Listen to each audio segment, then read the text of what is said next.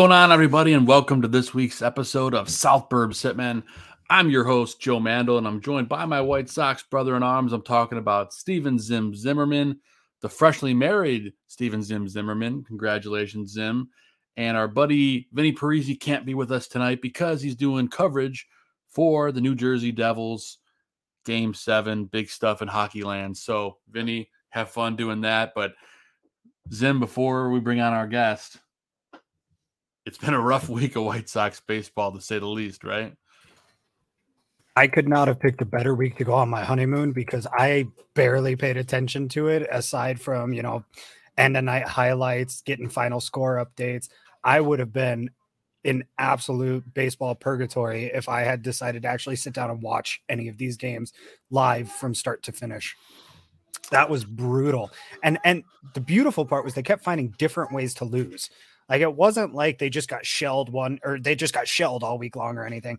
It was like, you know, they got shelled in that game and then this game they just couldn't hit. And then this game, like they, they had a lead for most of it and then lost it. And then this game they got a no hitter going. And wow, who'd have thought they would have lost that one? And it's just it yeah, you was, can't make this stuff up sometimes. It's why I'm not mad at Vinny at all for not being here tonight. You know, he gets to go celebrate and cover a team that wins and lives up seven. to the hype and does things that they tell their fan base they're going to do while we get to sit here in misery. Well, we got a little bit of a, a little bit of a break from that yesterday, but I digress. Uh, we're, we're going to bring on our guest. You guys know him. He covers the Chicago White Sox for the Chicago Tribune, and there's no one better. If you haven't read his stuff, go check it out friend of the show, LaMond Pope, is back with us. LaMond, thank you so much for being with us on your off day, my friend. Hey guys, thank you for the invite as always. Zim, congratulations. Thank you. Yeah, it's fresh. Like you said, he picked a good week uh, to, to, to, to, take his honeymoon. So uh, I, I'm sure it has been an interesting time to cover this team, LaMond. And you know, I, I think first and foremost, I think I we have to start with Luis Robert because he's made some headlines this week with his reasoning in his post game interview. You know, talking about his lack of effort running to first base. Tell us a little bit about you know the backstory with that you know that story and kind of what's going on with his benching because there's been a lot of back and forth about you know Pedro and Luis talking their stories and miscommunications. So I figured I'd get it straight from straight from you. You know what what the heck is going on? well, well, I'm glad you asked because I mean we're still all kind of not 100% sure about the whole sequencing of everything that happened. I mean, here's someone that obviously one of the things that Pedro Grifol has uh, stressed throughout, you know, the day since the day he was hired uh, was communication, and, and in this uh, instance here, there was a lack of communication. Obviously, uh, it started obviously with uh, ground ball that Luis hit uh, in the first inning. You know, it looked like it was a play that he was going to be able to beat on out, but then like about halfway through, you can kind of see uh, as, as, you're watching the play, he grimaces a little bit and he slows on up and then he's thrown on out on a play that you know most of the times someone with Luis's type of speed is going to beat on out. Um, and so yeah. at, at, the end of the first inning, you know, they had a conversation. Uh, Luis goes back on out there for the top of the second, but by the by the bottom of the second, you know, he's out of the game. Uh, and so uh, after the, uh, you know, word comes on out from the White Sox uh, that you know that it was a managerial decision uh, was the reason that he was pulled. And then after the game, Pedro essentially said the same thing. He was like, "Hey, you know, we we have a standard here. You know, you, you run out uh, ground, ground, balls, which is obviously something that the fans like to hear because obviously what, what happened last year during a number of situations in which uh, some of the guys were told, you know, kind of if you're hurt, you know, don't go that 100%, don't, you know, kind of give up, you know, kind of, you know, make sure that you're able to play the next night, right? And so, so it was, you know, a little bit of a different standpoint, you know, sort of a different standard from that uh, perspective, which I'm sure everyone likes to hear. Uh, but then, uh, but then we had the opportunity to talk to Luis, and Luis, uh, essentially said that uh, you know that, that, he had some tightness uh, and he and he didn't uh, want to share that information with uh, the manager because he wanted to be in the lineup. Yeah. Uh, and and so uh, he he did tell Eloy, he did tell Elvis, um, and so that's where, where word eventually got to uh, to to the, to the coaching staff uh, that something might have been up from that standpoint. Uh, but even you know, so so he, his explanation was essentially that you know the reason why he didn't wasn't able to go all the way go hard all the way to first base because he was dealing with a little bit of a hamstring issue and and he wanted to kind of play conservative that night. Um, so you know the next day we, we bring that up to pedro and uh, pedro first says well I, I don't I, well tell me what he said. And so we, we relayed that to him and he said well you know the reason why he didn't set well the reason why we sat was a managerial decision. We, we have a standard here and you go hard. Um, and and the reason why he didn't start on sunday uh, pedro said was because you know because apparently he had the, the hamstring tightness. And so uh, he, um, luis did get in the game uh, as a uh, pinch hit pinch hitter uh, late in the ball game, uh, and he was going and he immediately was pulled for for Romy Gonzalez, and so it seems like you know after after that little bit of information after you know the, the, the I think it was like a day long story, and I yeah. think come come Tuesday when, when we're back at the ballpark, uh, you know if if uh, Luis's hamstring is, is ready to go, I expect him to be in the lineup. Yeah, White Sox fans had a bit of a field day with that, but uh, hey, it worked out with Haseley on Sunday. We'll probably talk about that a little bit yeah, more later fair. on in the show. But Zim, it's all you, buddy. I mean, personally, I don't think I would have been as upset with the Luis Robert thing if Yaz didn't like beat out an infield grounder in the same yeah. game. And that kind of just like blew the whole thing out of proportion for some of us, like myself. So, but all in all, I mean, that sort of conservative approach that he's taking, like it maybe the whole team is doing it uh, because their wins are very conservative right now. you know, and with that performance, you know, in your opinion, who's on the hotter seat? Would it be Grifol? Would it be Rick Hahn? Uh, is anybody in danger? Is nobody in danger? I mean, I know one and done's not super common, but with the expectations versus the performance, do you think there's anything to be concerned about there? Uh, from the manager standpoint, I think everything's fine. I mean, yeah, obviously, we had the chance to talk to, uh, to Rick at the beginning of the homestand, uh, and he took uh, responsibility for the for you know he said put it on me, right? That was that was a big headline that everyone ran with. Uh, you know, he later said that you know when you asked if if I was responsible, and I said, when you asked who was responsible, I said me. And with that comes the, you know, comes the pressure and comes the responsibility of knowing uh, that my job might be on the line. And so, so you know, Rick knows uh, the, the, that the way this this ball club is playing, that the way that things are performing, uh, that things have to turn around and turn around real fast. Uh, but I mean, it's such a it's such a huge hole that they've dug themselves on. And I mean, I, you know, I mean, what, what what's then it becomes what's acceptable. You know, if it, you know what what's the level.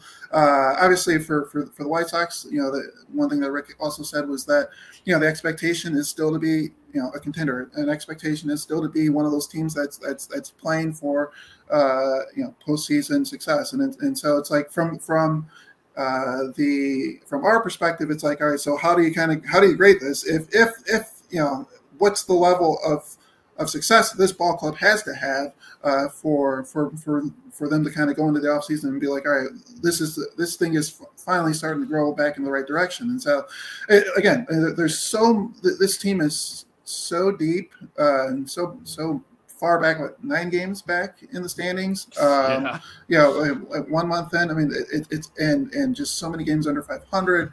I mean, it, it's such a tall task to to, to ask. Um, you know, I was, I was writing something earlier today. Um, you know, obviously the the April schedule. Um, you know, ton of games against the Rays, ton of games, you know, series against the Blue Jays. Tough. Um, it was tough, but yeah, but the expectation going into the season was, you know, this was a team that was going to be able to uh, compete with those guys. And so the fact that, you know, being in the games with the Rays, being in a number of close games with the Rays, that's one thing, but you have to be able to win those games if, if you want to be uh, a contender. And so, but, uh, but I was writing, uh, taking a look at the May schedule. Um, I think there's 20 games against teams that are sub 500. And so if you're going to make some noise, you know, this is the month to do it because I think I think it's only the Twins, this upcoming Twins series, uh, three game series Cincinnati. against Houston. Uh, yeah, well, well, as far as just teams teams over 500 that they're playing oh. this this month, it's it's only uh, it's only the three game series against Minnesota, uh, three against Houston, and the three against uh, Los Angeles Angels at the end of the series at the end of the month, and, and the Angels are only one game over 500, 500 right now, and so you know, hypo, you know, uh, uh, there, there's if you take a look at it on paper, there's a chance to, to make some to, to make some improvement. But again, I mean, there's a reason. You know, this team hasn't won back to back games all year long, and so you have to or see it series. to believe it. oh, well, yeah, let alone yeah, let alone, let alone a series. series. yeah, and so so yeah, you know, you, you have to start small, and, and, and starting small, I guess, is winning back to back games, and they, they might have that opportunity uh, tomorrow night. But. Just to jump off from where you started that whole thing, the, the conversation with Rick Hahn, right? And and I know this is taking it back a little bit, but but taking it back to 2021, didn't we have the same conversation with Rick Hahn? The put it on me conversation, that it's I'm not doing good enough. Didn't we have that same conversation again last year as well? Like, at what point do we finally reach the breaking point of enough is enough? I mean, is it is it just Jerry being old and complacent and saying, is it you know money is still coming in? I mean, in your opinion, where do we finally see some kind of change? Because it seems like we're getting worse and worse instead of getting better and better. And we keep having this conversation of there's the opportunity, you know, coming up. There's the opportunity to get better. And and we keep reaching and never grasping. No, I mean, Tim, I, I, remember all last year, like I was like, I, would be like, all right, this is the week they turn it around. No, no, no, this is the week that they turn it around. And by the, you know, by, by the end of the season, it's like, all right, well, nope, it's, it's just not going to happen. And, uh, and I, obviously there was the, uh, um, you know, the, there was Tony in charge, and so so there was there was an added, you know, there, there was an added sort of element to to the 2021 season as far as uh, you know, as far as the distribution of, of blame uh, for, for the season. And so, no, I, I think it starts obviously with uh, at the general manager level, and then you kind of go from there. And and so again, it comes back to what uh, what needs to be done for this team to say, all right, this has been um, a successful season, or is it already too late uh, from the standpoint of, hey, you know, can, can this, you know, not making the playoffs again? Is that a situation where all right, you, you, there needs to be some change. And so that, that, those are the questions that the White Sox have to ask. Um, uh, you know, I, I, think it's a situation where you know this was a this this was a uh, franchise. This is a franchise that uh, um, everyone thought coming off of the uh, the success in 2021 uh, that they were going to be able to to be able to build off of. It definitely, you know, mm-hmm. it, it, last season was uh, was was. You know, I mean, disappointment doesn't really even do justice to what, what happened last season. Um, and, and obviously this year so far has been a disaster. And so, uh, so some hard questions have to be asked, uh, you know, throughout the organization. And, and again, what, what is going to be acceptable, uh, even, you know, if the team starts playing uh, good baseball, is good baseball good enough uh, to to to keep things as is. I mean, that's that's what we're going to have to wait and see how all that turns on out. Yeah, for sure, LaMond. And you know, as we, as we talked about those high expectations, this team clearly has not lived up to them. So I'm curious from what you're seeing, what's what's the vibe in the clubhouse? Because like there's some big names missing. You know, uh, how much are they missing? Guys like Tim Anderson and Yoan Moncada. Is the is the clubhouse vibe feel different this year? No, I mean, you know, the, the funny thing is, uh, you know, obviously that was that was one of the questions throughout last year as well. It's just sort of how these guys clicking, how's everything going. Obviously, you, you take out uh, someone who has such a live personality, a large personality as Liam Hendriks. Uh, you, know, you know, not having him in the mix throughout, even you know, he was there uh, during portions of, of, spring training, and so like, and, and I thought that really brought the clubhouse together. It sounds like he's going to be in town uh, this week, and so we, we, might have the chance to, to talk to him and, and, get a little bit of an update from that perspective as well. And so I, am sure the guy's going to be so excited just to see him and the fact that you know yeah. the, the, progress that he's made has just been remarkable, Unreal. right? Mm-hmm. Um, so, but but yeah, but that's someone who you know who was such a he who, who is such a large character and a large personality in that clubhouse. Um, so, so, so not having him there, obviously, you know, take take away the, the baseball aspect of it.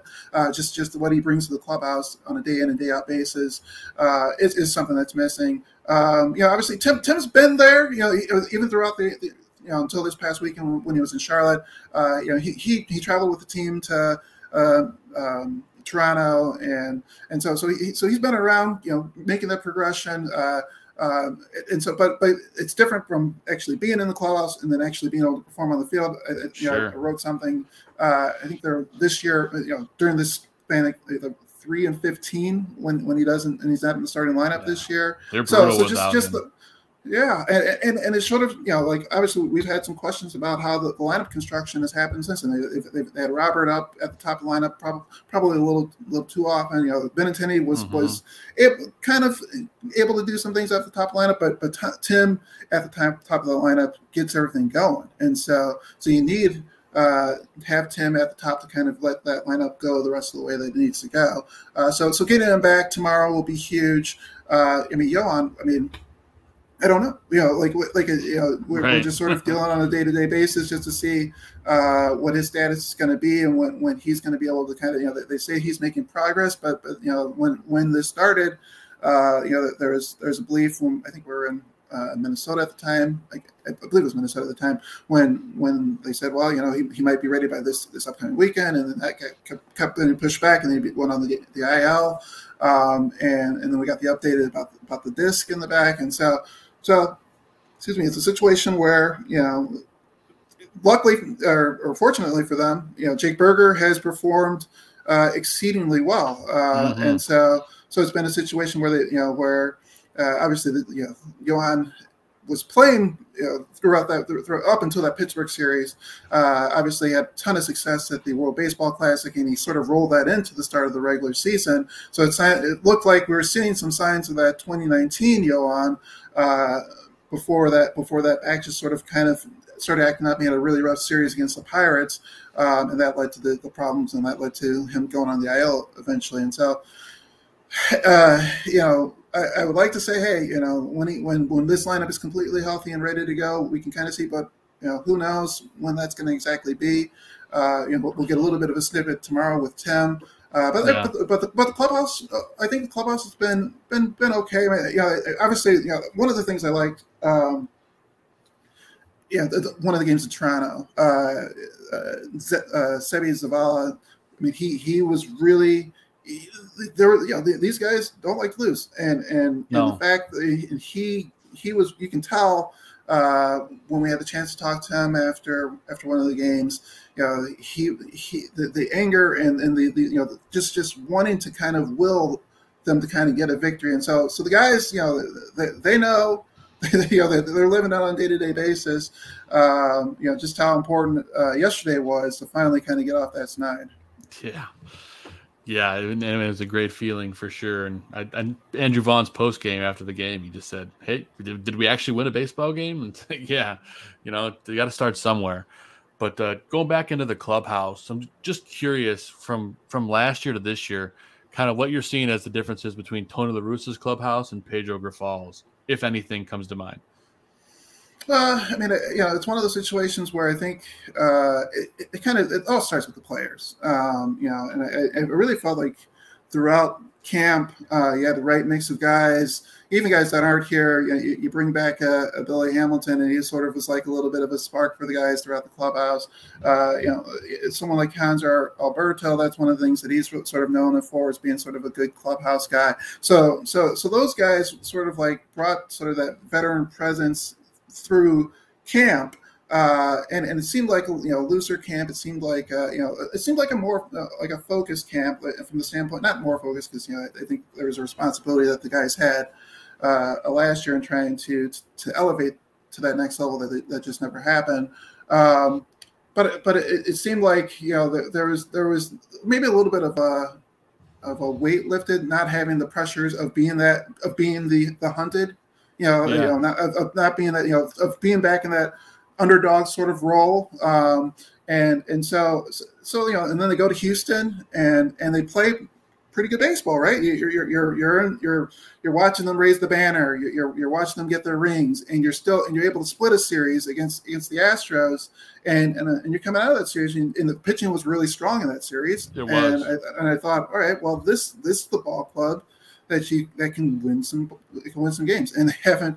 And and they just yeah, that, that that's the home series against the Giants was just so deflating uh, from the stand. You know all the home runs that they allowed. You, you, you mentioned earlier, Zim, the, the fact that it's been a little bit of one series it's the pitching that doesn't show up uh, the next series it's the hitting that doesn't show up uh, you know one thing that i thought uh, you know had improved from last year was the defense, but you know, yeah, obviously that series against Minnesota, they, they, instead of winning two out of three, they lost two out of three, and partially because of the poor defense that was played throughout the series. You've seen some, you know, this this past series, you saw some just some uh, like head scratching plays, the the, the, pop up uh, that that led to it in shallow right center field that led to a sacrifice fly.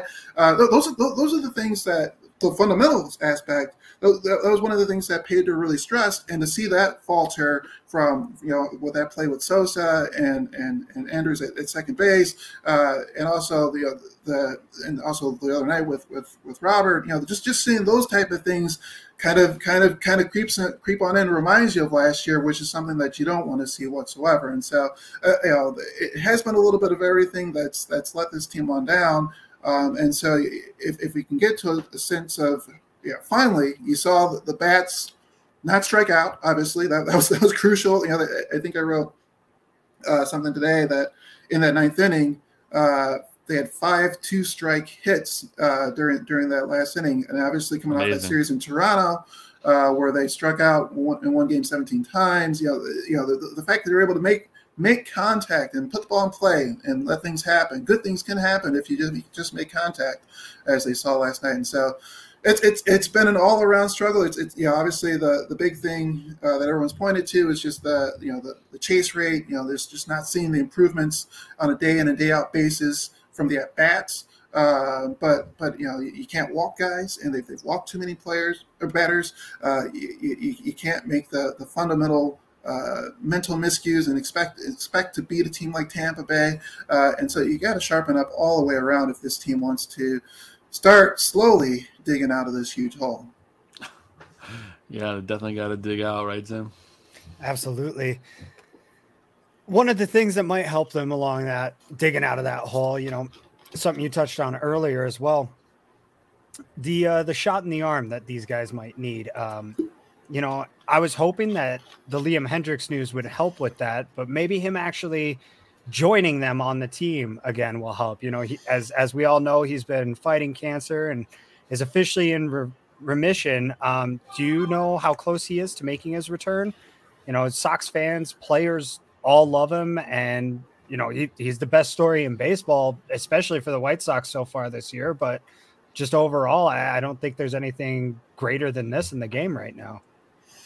Yeah, well, we'll hopefully get a little bit of an update. Uh, you know, when, when we have the chance to see him uh, sometime this week, either tomorrow or Wednesday or Thursday, um, and kind of get. You know, obviously the uh, Sox uh, put out the video the other day of him down in Arizona uh, on the mound, and so that's one, of the things that uh, you know him being at at spring training camp, and he was he was throwing, you know, uh, during during portions of, of camp, and so so when he started after after the announcement that he was that he was cancer free, uh, you know, he already had somewhat of a base to kind of to kind of go with, and so.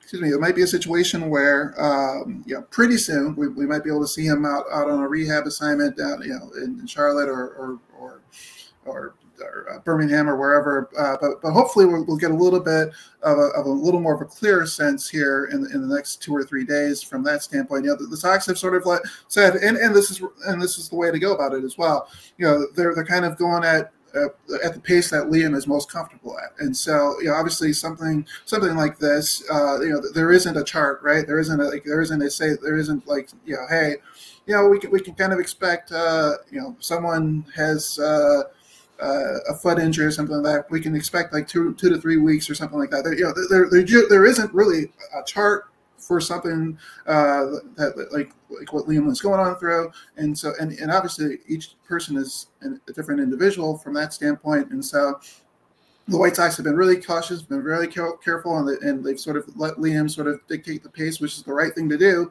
And so, like I said, we'll, we'll hopefully here Tuesday or Wednesday uh, or, or Thursday, we'll, we'll, get a little bit more of a clarity as far as like what that next step is uh, in Liam's uh, progression. I mean, because obviously, you know, from the from obviously, as you said, you know, it's a great story. Uh, uh, regardless of baseball, but now that you know, now Absolutely. that we're in that, now that we're in that baseball uh, portion of it, you know, that that that's, that adds another element, and and you start thinking, well, you know, because because this bullpen has been, you know, uh, uh, it's, a roller coaster. yeah, uh, and so it's been a situation where they they, they you know, they, to to have that security blanket at the end of the, at the back end where you where you know that you can have Liam in the ninth inning, and then you kind of uh, build backwards from there. You know that that, that sort of sets up, and, and obviously with with uh, Garrett Crochet uh, recently going on and starting his rehab assignment yeah. as well. So that that's you know that's two uh, you know potentially that's big two arms. big arms that you can add, add, boost up that bullpen a little bit, which de- desperately needs it as well. They, they do desperately need some help, that's for sure. But desperately is an understatement. yeah, for, but uh, in terms of the offense, you know, friend of our friend of the show and who was on on the offseason with us, Jake Burger, has been a bit of a revelation for the White Sox this season. You could put arguably in the team MVP area right now with his performance. You know, he has he, in your opinion, cemented his spot in the big leagues at this point, even when Moncada returns?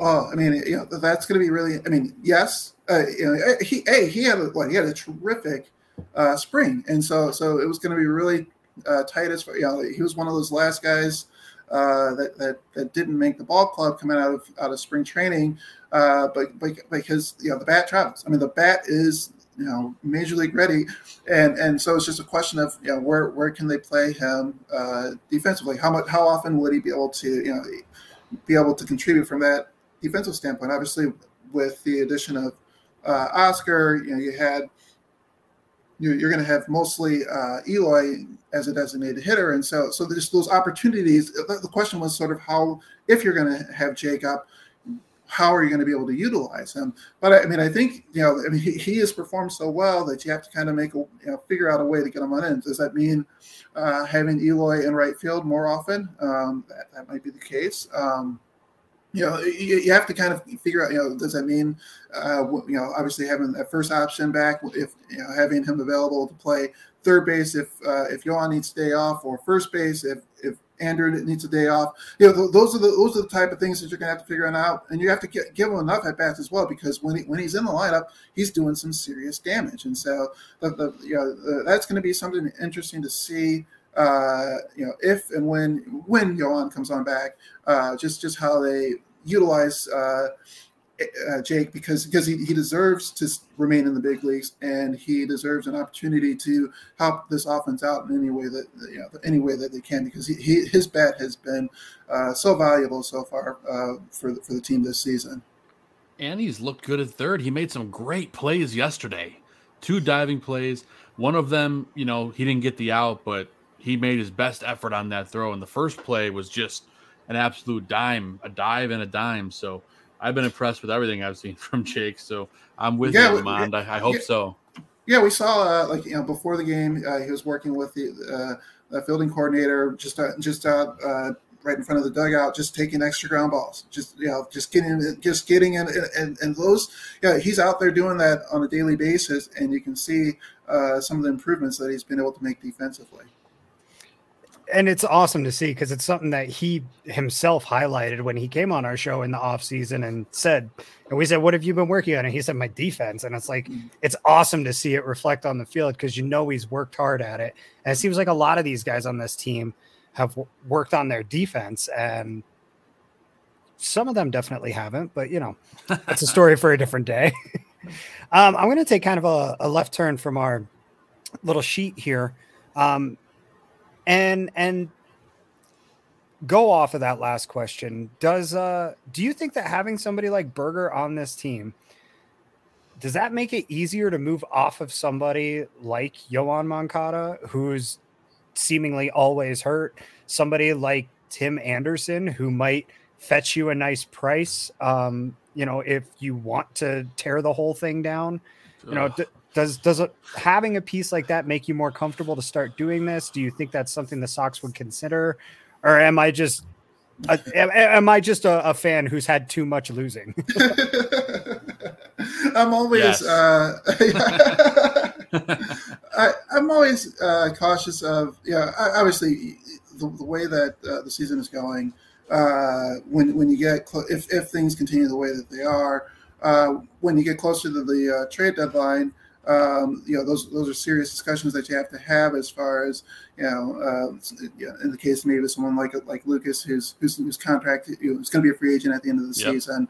Um, you know, you mentioned Tim, who has a couple. You know, they, they can bring on back with a club option, and so, uh, but but you know, the, the, the more that a, that a team, uh, another team can get out as far as years, you know, that, that's the more attractive a player can be as well, and so those are those are all questions that need to be asked. You know, as far as just uh, how that how that how you know how Jake's start or someone's start plays into that. I, I don't I don't particularly think that would be the case because it's a situation where you know a player might be hot in April and then you know you, you might have a, a, a, slump in May, and then and then you're questioning, well, now what do we do with this well? And so, so I, you know, I'm always cautious as far as like you know, my, you know, April starts. Obviously, a couple years ago, uh, who was the talk of uh, who, who's the talk of White Sox baseball? Yermin Mercedes, right? Uh, oh. And so, so you know, it would have been, you know, it, he fell off been, the cliff. Right, right. You know, we, we, would have had it, it, would have been the same sort of conversation a couple months ago, uh, or a couple years ago, from from that standpoint. So you're, you're always, you know, you want you want to see it on a, on a consistent day in on day out basis. Obviously, Jake's track record, you know, having the chance to see him do it last year uh, in, in, part, in, in parts uh, definitely helps that that cause. So, so, you know it's it's different from that perspective. It's not someone that's you know that's fresh up in the major leagues, first opportunity, and and and, and making that splash that like Yermin did last year. But but I think in general, generally speaking. Uh, you know, when someone ha- has that sort of hot April, uh, you don't want to make too much, too many assumptions. Well, we can start, we can move on from this player X or this player Y because this player is, is off to such a nice start. And so that, that's hmm. always something that you have to kind of be comfortable or careful with. Uh, but but I think that you know the, the, the, general tone as far as what this team does uh, as the trade deadline nears, if if they're if if this team is still uh, eight or nine games back, you know, as, as we're nearing that time, you know, you're, you're gonna you're gonna hear a lot of names. You know, I remember uh, what just one of the games after one of the games the other day, you know, I tweeted out the score and, and just you know how you know worst uh, start to the season since 19 blah blah blah. Uh, and then like i got flooded i got flooded by a lot of dodger fans who are like you know you know tim would look really nice in, in dodger blue. And so it's like you know so so yeah that, that talk is already out there from from other fan bases.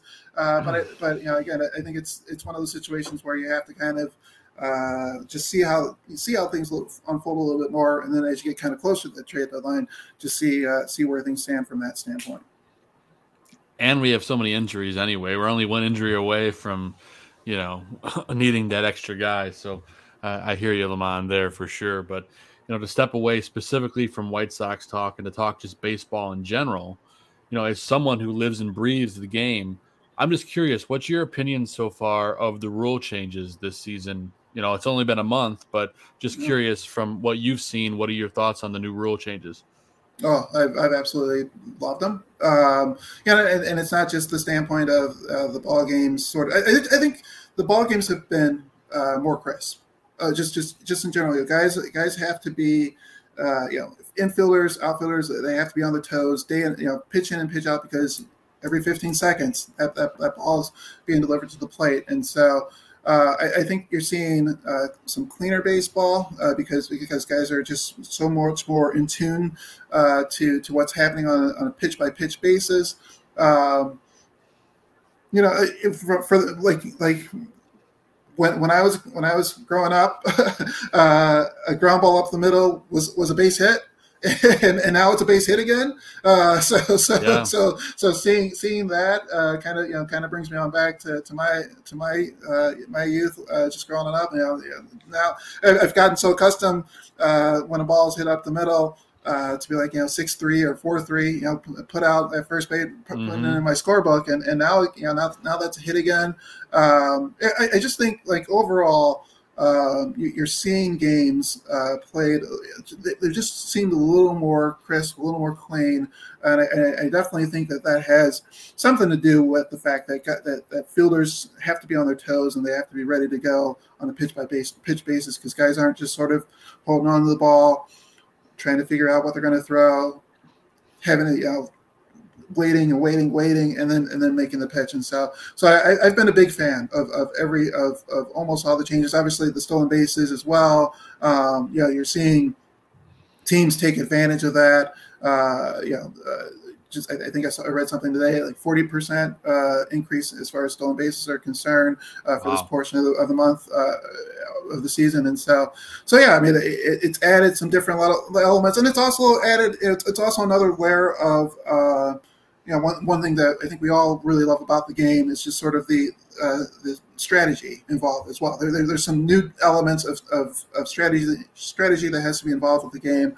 um, that, that that I think I, that I've enjoyed as well. And so I, I don't I don't know what's uh, I don't know what I'm missing. You know, as far as like like you know, it's like well, you know what? I, I, there's there's nothing that I can pinpoint and say, you know, I really wish they wouldn't have done this because I miss uh, X or I miss Y. You know, all the all these changes that have been made, I think, have benefited the game. Yeah, I caught my first game yesterday this season, and I was just amazed how it just feels so much quicker in the ballpark. Yeah, you know, and yesterday was yesterday was an actual yesterday was an actual long one. So, so but but right. but it, but even but even but even so, it was like, oh, like over three hours, but it was still like a 12-9 ball game. And so whereas that might have been a four-hour game in the past, uh, you, know, you exactly. were able to get on out. And it like I, I remember looking it up in like the fourth or fifth inning. I was like, oh, we're already in the fourth or fifth inning, and then it kind of slowed on down from there. But but yeah, I mean that that's that's the thing. Like you you, you got to get in your seat for the first pitch because before you know it, uh, you, you're you're an hour in and you're already in the in the bottom of the fourth inning. And quick quick segues in before I pass it back to you. You know, we're talking about rule changes that happen, but I'm just curious about one that's on the docket. Just curious your thoughts on robo umps. Yeah, I mean, it, you know, I haven't had a chance to take a look at too many minor league games to see how that's uh, works on out. I mean, I'm sure that's going to be one that that'll be really interesting uh, because because yeah, the, having that uniform strike zone is one thing. Um, uh, but but just sort of like you know those those high strikes, you know, it's like it's like are you are we we're really going to call it like that top top top of the box? Yeah, that's mm-hmm. and so you know that's the hitter, that's the former hitter in me. Well, really poor hitter in me, uh, uh, you know, advocating for, for, for, batters from that standpoint. Uh, but but yeah, so that, that will be something definitely uh, uh, taking a look at it. Yeah, again, I, I again I, I, haven't watched a ton of minor league baseball just to see uh, how how that all is operating and how and what, what the feedback has been from from guys going on through the systems and things of that nature. And so that, that that'll be something because you know it's coming you're, you're right. It, it, it is that it is that it is part of that next wave.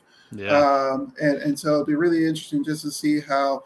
I, I think the players have you know all spring long. Uh, you know the, the, the rules that we have, the new rules that we have in place now. Uh, they're, they're the big topic of, of conversation throughout uh, spring training, and and you know especially things like the disengagements um, and and just sort of adjusting to that that level, and also you know also just kind of the the older players or the, the veteran players um, who didn't have the chance to go through a pitch pitch clock uh, down to the minors, just sort of how how are they going to adjust on a day in and day out basis with uh, with that aspect of it. I, I think for the most part, yeah, there's a little that, that series against the Pirates uh, was a little sloppy from both teams, uh, both both sides. That, that was one, that, but that's really the only series uh, that I can recall in which it became a major issue. Uh, as far as the pitch clock is concerned, I think I think the White Sox have, have adjusted pretty well throughout. Other than that, other than that Pirates series, and like I said, in that series, it seemed like both the Pirates and and White Sox were getting called with it, and so so uh, you know, the, give it give it the spring for the guys to to adjust, and and once we get you know through like halfway through April, sort of like with this, I'm sure that everyone will be rolling and, and ready for for if if and when that robo umpire comes. Yeah. That's wild. I tell you, I'm not entirely against it, but I also want to see how it goes first. So I'm, yeah. I'm all for the experimenting in the minors there. You know, and hey, it, it's worked with a few of these rule changes in the past. I mean, I think the pitch clock's been in the minors for what, like three seasons mm-hmm. now. So mm-hmm. they really, they really took their time, fleshed it out, made it what it is. It still feels a little rushed, I think, to some guys, but overall, I think it it has improved the experience, especially in the ballpark. And you know, speaking of the experience in the ballpark, moving from the field to the stands, you know, as a spectator so far this season have you gotten a chance to try any of the new dishes at the stadium? have Have you picked out any favorite items, or are they giving you guys like really nice stuff up in the press box season? Or how's it? How, not, how is it out there? Yeah, no, not yet. I mean, yeah, I, I, you know, we were down in spring training when they when they introduced all of the the new uh, the new food, and I, you know, I wanted to check out the the, the chicken. I wanted to tr- check out the, the, the tenders and the, and the, fries, and, and but I haven't had the chance to do that quite yet. I, have been just pretty much just bringing. Like, we haven't had we, haven't had a ton of home games, right? and so, uh, so yeah, that, you know, true, other, yeah. uh, so so maybe as we get you know get a little bit more into the season, uh, I have a little more chance. For the most part, I'll, I'll just bring something from from home uh, some some leftovers, and so so so yeah, I, I, still have to get on out and check on out some of the some of the new foods and things of that nature. Uh, but because some of the some of the things on the list do look pretty good. They do. I mean, I'm I'm in Denver, so I don't get out there very often. So when I do, I'm usually like, can we go to that stall and that place? And I want to go to that one. And like, I'm like engorged by the fourth inning. Joe can attest to it. We went to a game a couple years ago, but um, you have a, do you have any particular spots like near or around the stadium? Any local spots in Chicago or, or even uh, on the road? Any of the stadiums out there that's like that's a spot I gotta hit this time?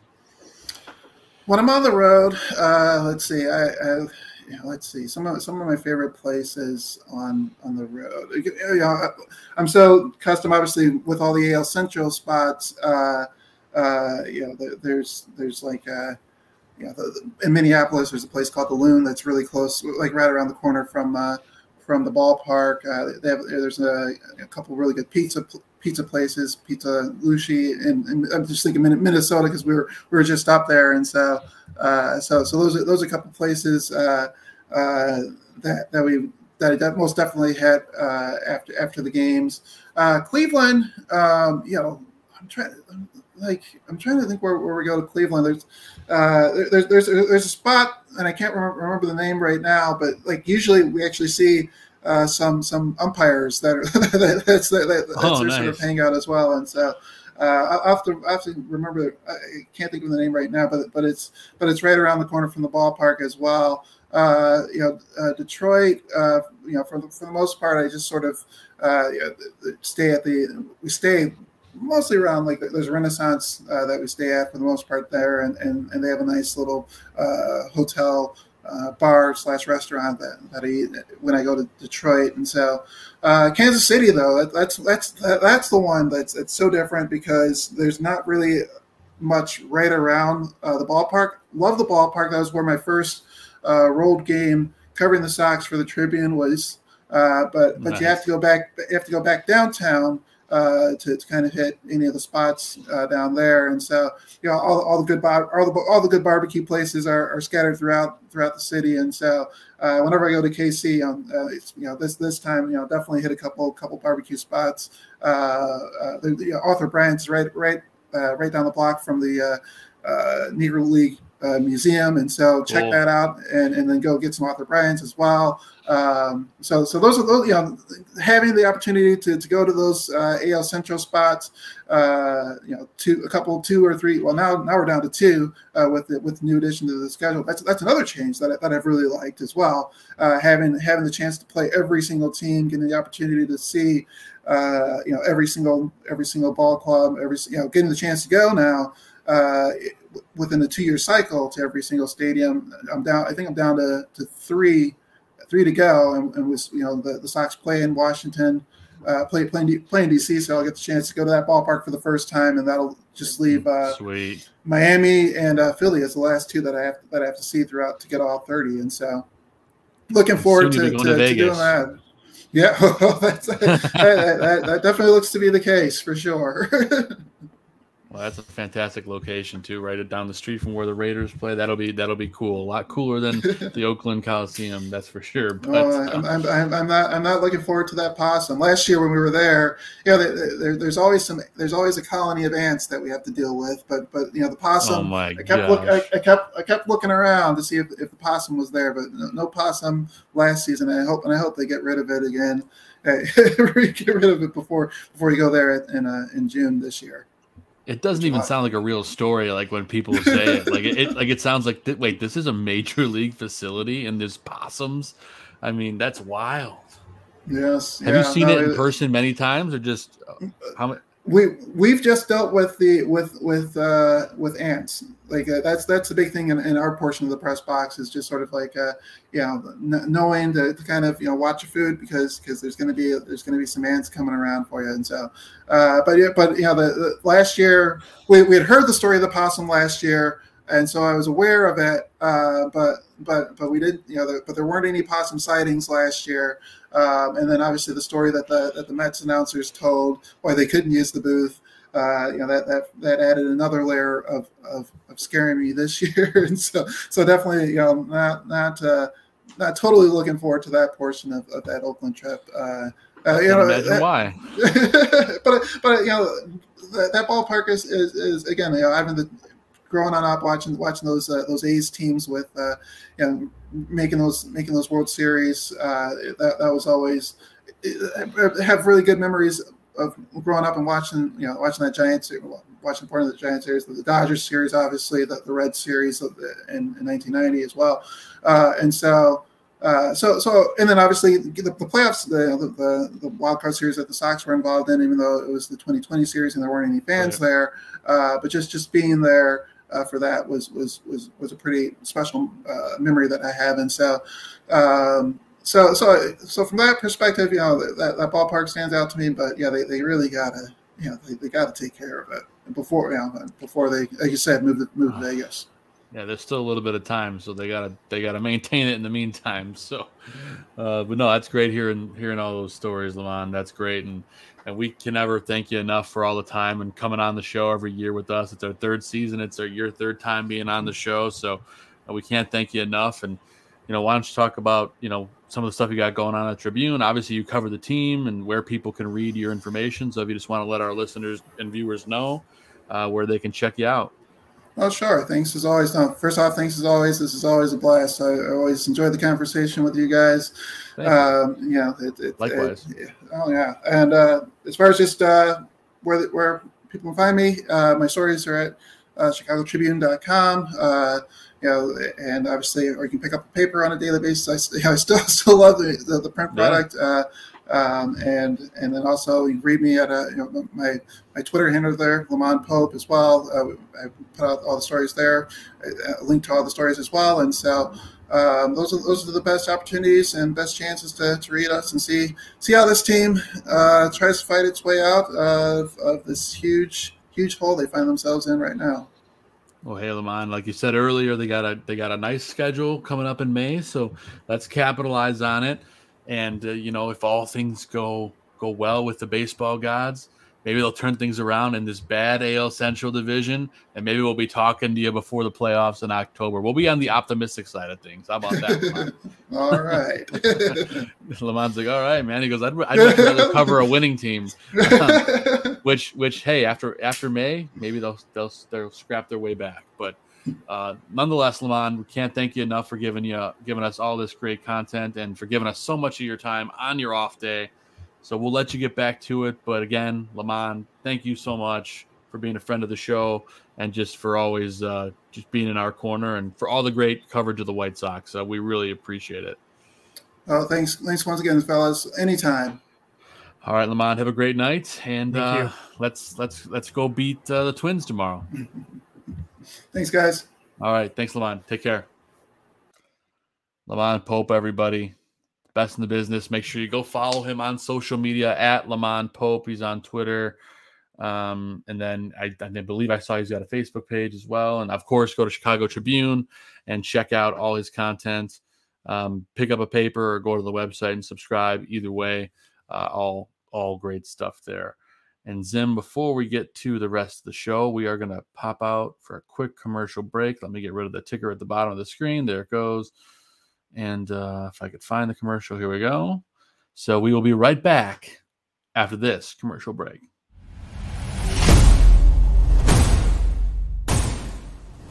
Greg Gabriel, former director of scouting for the Chicago Bears.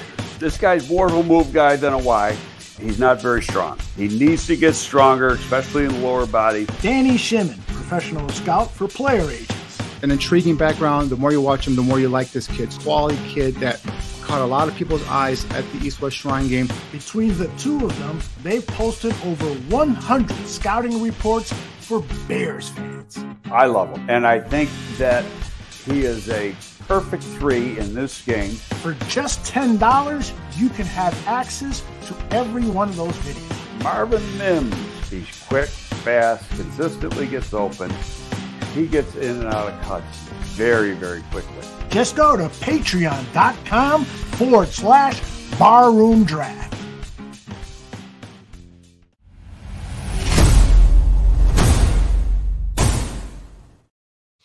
And we are back with South Burbs Hitmen. Again, a huge thank you to our guest, LaMond Pope.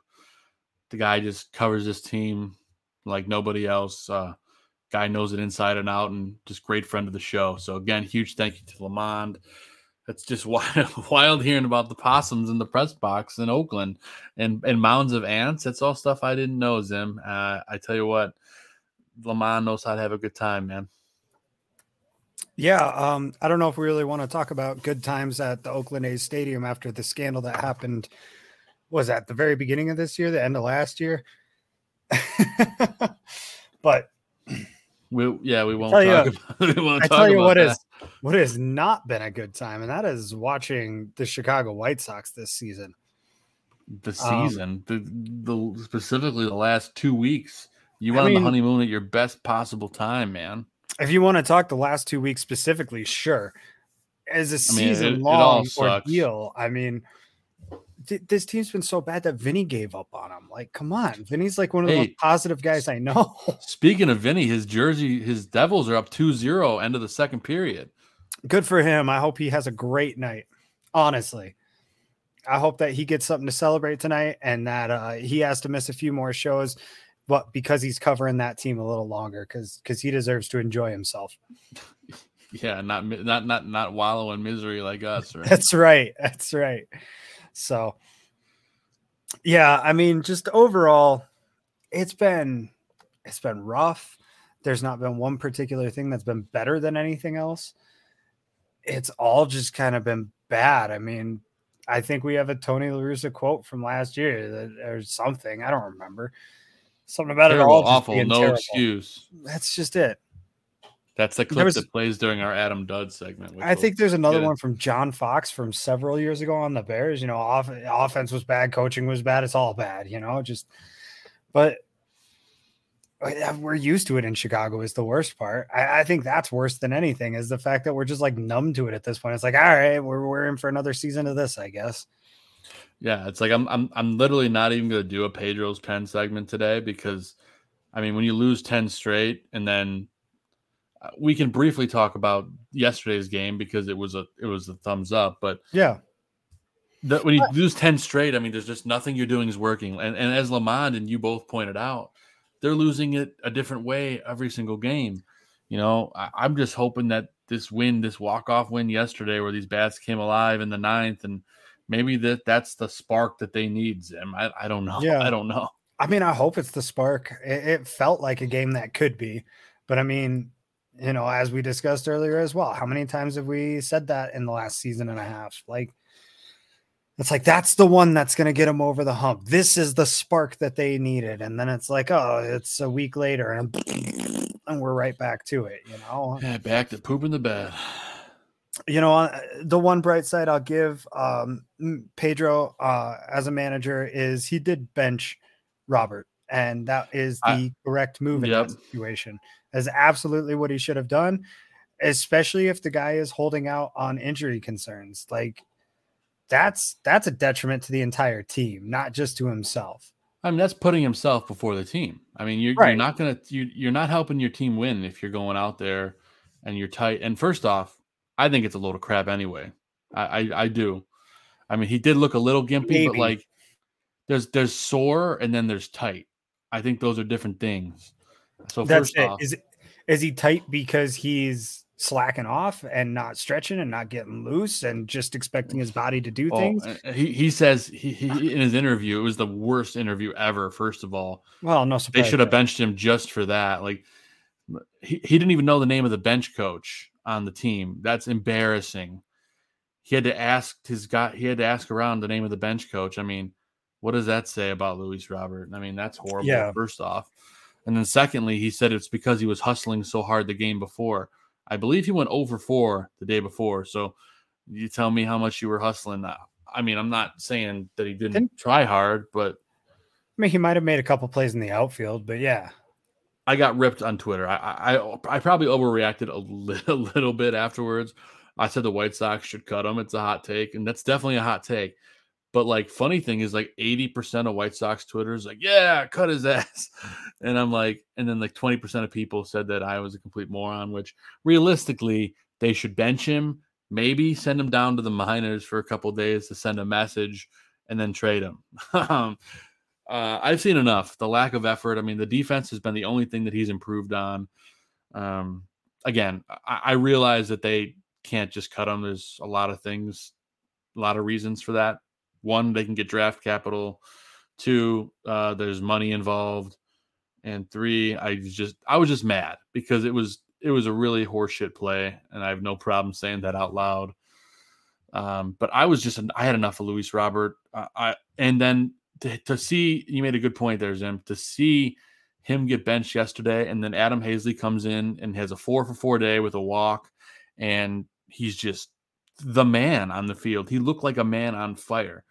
So maybe that's what we needed, you know, to get Adam Haseley on the team and and earn his spot, and maybe he can play center. He can play right sometimes. Um, I don't know. Something, something we needed a spark, and maybe that was it. Yeah. Like I said, we we've talked about the spark over and over and over again. I don't know if if that was it or if it's ever going to come, but uh hey, 3 against a a series or sorry, 3 against the division opponent. Hopefully they can at least make up a little bit of ground here. And if they do, that's when I'll start to kind of get back on board with it. Um but The division sucks. uh, the division is so bad and they can't even seem to win in the division and that's where it's starting to get kind of concerning as well so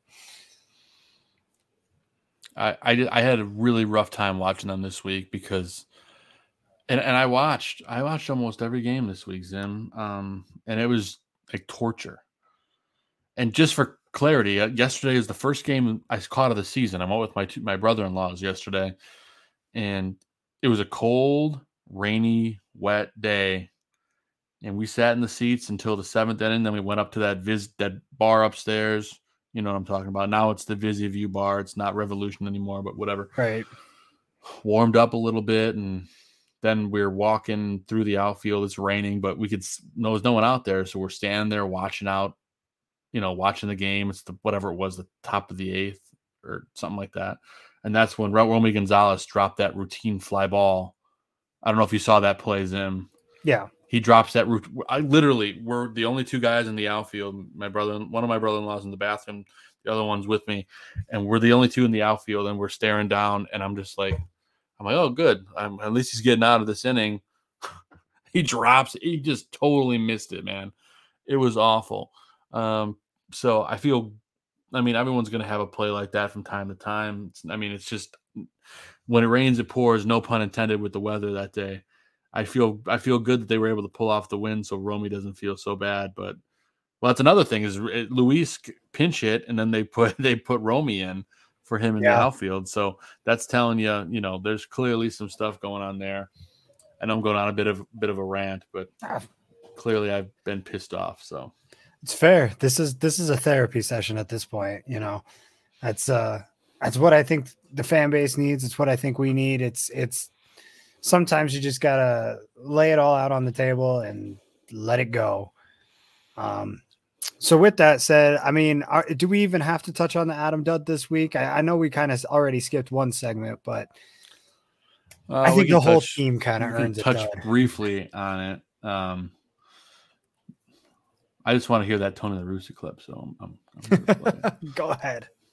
It's uh, no excuse. It stinks or whatever the heck he says. So, uh, without further ado, we're going to talk about the guys that sucked this week, and there's a lot of them because we lost ten in a row in this week's Adam Dud of the week. You suck. You suck. Suck. Stupid. Lousy. No excuse. What a dud. What a total, total dud.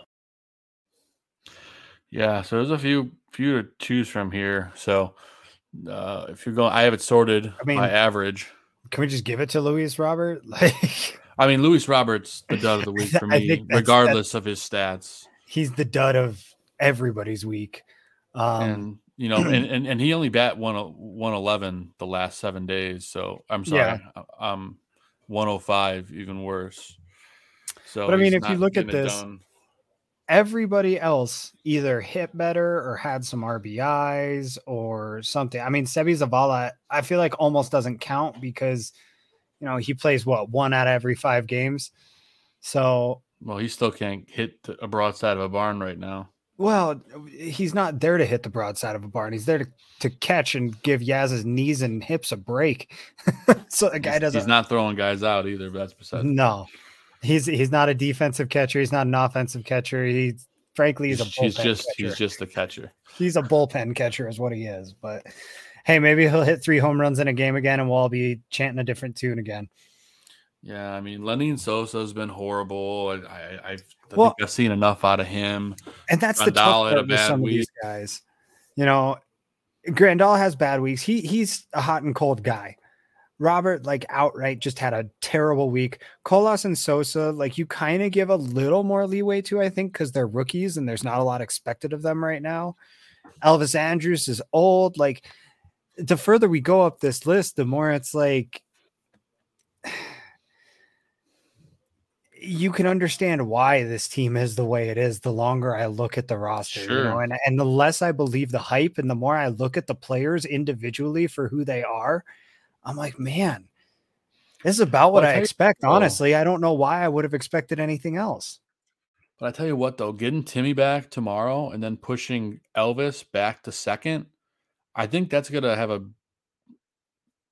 I'm not going to finish that sentence.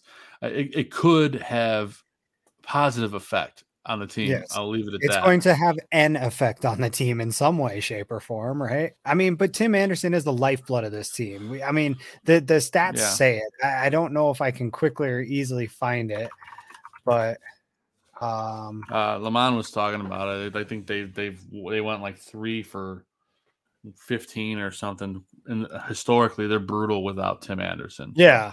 We need him back. Um, there's something. Oh. There's something like 50 games over 500 when he plays, and 20 games under when he doesn't. But yeah, yeah, it's it's it's horrendous. But obviously, the, the duds that come to mind. Obviously, we said Luis, Yaz, and both the catchers had had shit weeks. Oscar Colas has been horrible. He's a guy that started off the season great, and uh, he's been been awful. Same thing with Sosa. Um, Romy Gonzalez's drop ball was was horrible. Um, so those are some of the offensive duds. But if we go to the pitching, there's there's a couple of those here too. This is where it's going to get gross. Yeah, so let's filter this by ERA. Let's let's have some fun with earned runs here. Yeah, so the last seven days. Um, yeah, Clevinger came out of whatever trance he was in, and well, I mean uh, that's that's over two starts over the last seven days. no, I know, so- but still, four, 14 hits over two starts. That's still a lot. yeah, Three four home walks. runs, eight earned runs. You know, four walks. That's not bad. Eleven strikeouts. That's not bad. But I mean, Well, and the and the funny thing is Lance Lynn going into the seventh inning the other day with a no hitter, and he still got eight earned runs over two starts, eleven and a third. yeah, he took he took a no hitter into the seventh and gave up four earned runs on three hits. Yeah, Aaron Bummer has been freaking awful. I've seen enough of Aaron Bummer. Reynaldo Lopez has been bad. He's not a closer. I think when we get, you know, when we get Liam back, you can put Ray Reynaldo into the spot where he's more comfortable, and that's a long reliever.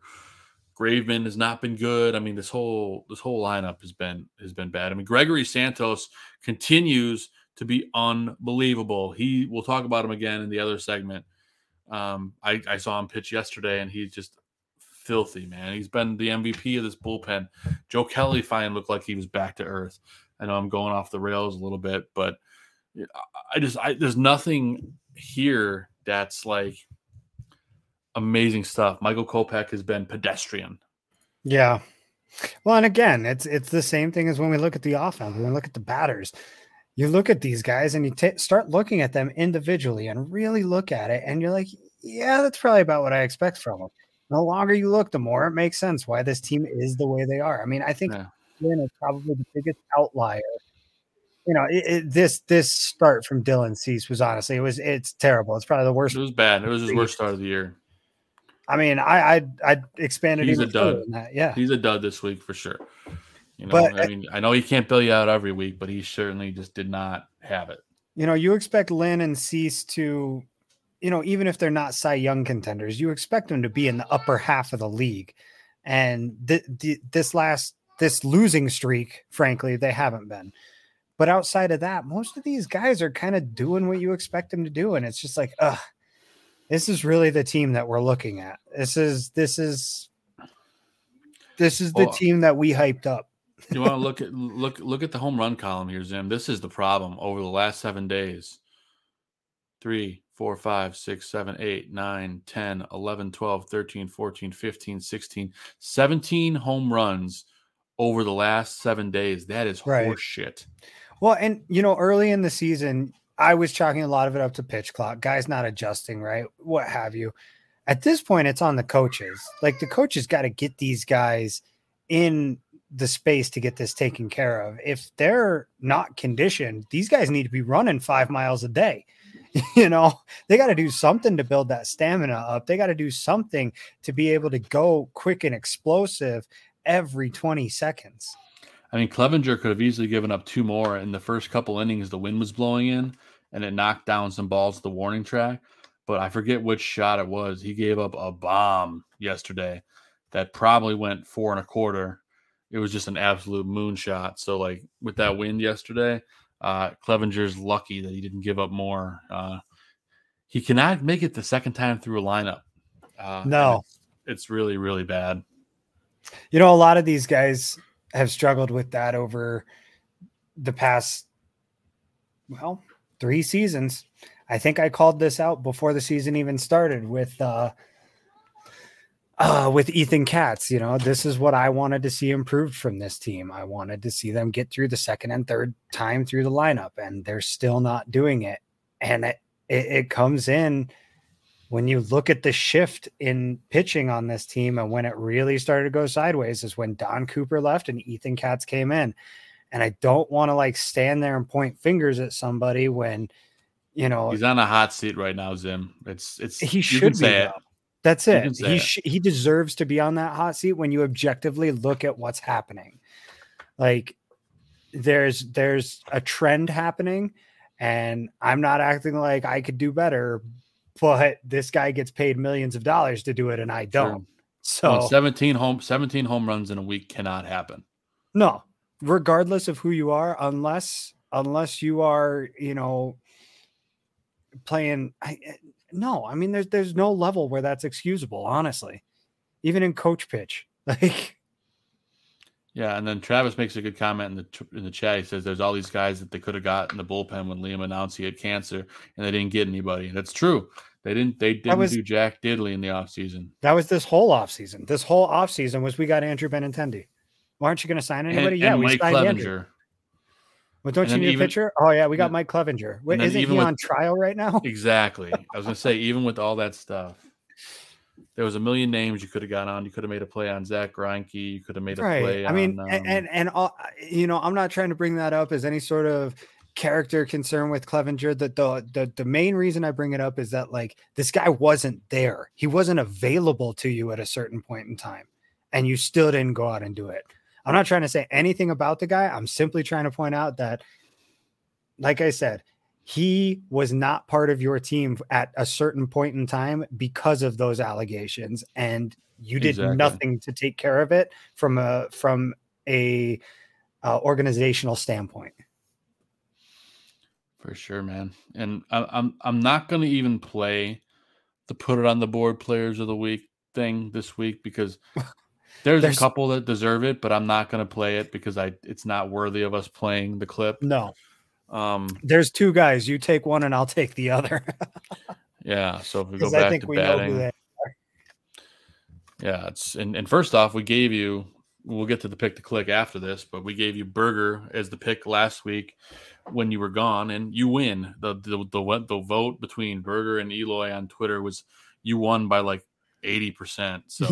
It wasn't Um, particularly close because It was a bit of a. I, I disqualified myself. I picked Luis Robert last Right. week, so I just didn't even. I didn't even put him up there because he wouldn't have gotten any votes anyway. But Um, yeah, I mean, Burger's the only guy who's actually played consistently all season long. So yeah. So I mean, there's there's like a, the la- the top four guys, top five guys on this list are really the only ones you know worth talking about. You know, Adam Haseley came up and and he just was raking. I mean, he went four for four yesterday. Um, just for his performance alone yesterday, he makes this list. But I mean, he totaled seven bases in 11 at bats. And yeah, I know he only had two RBI, but they were huge RBI.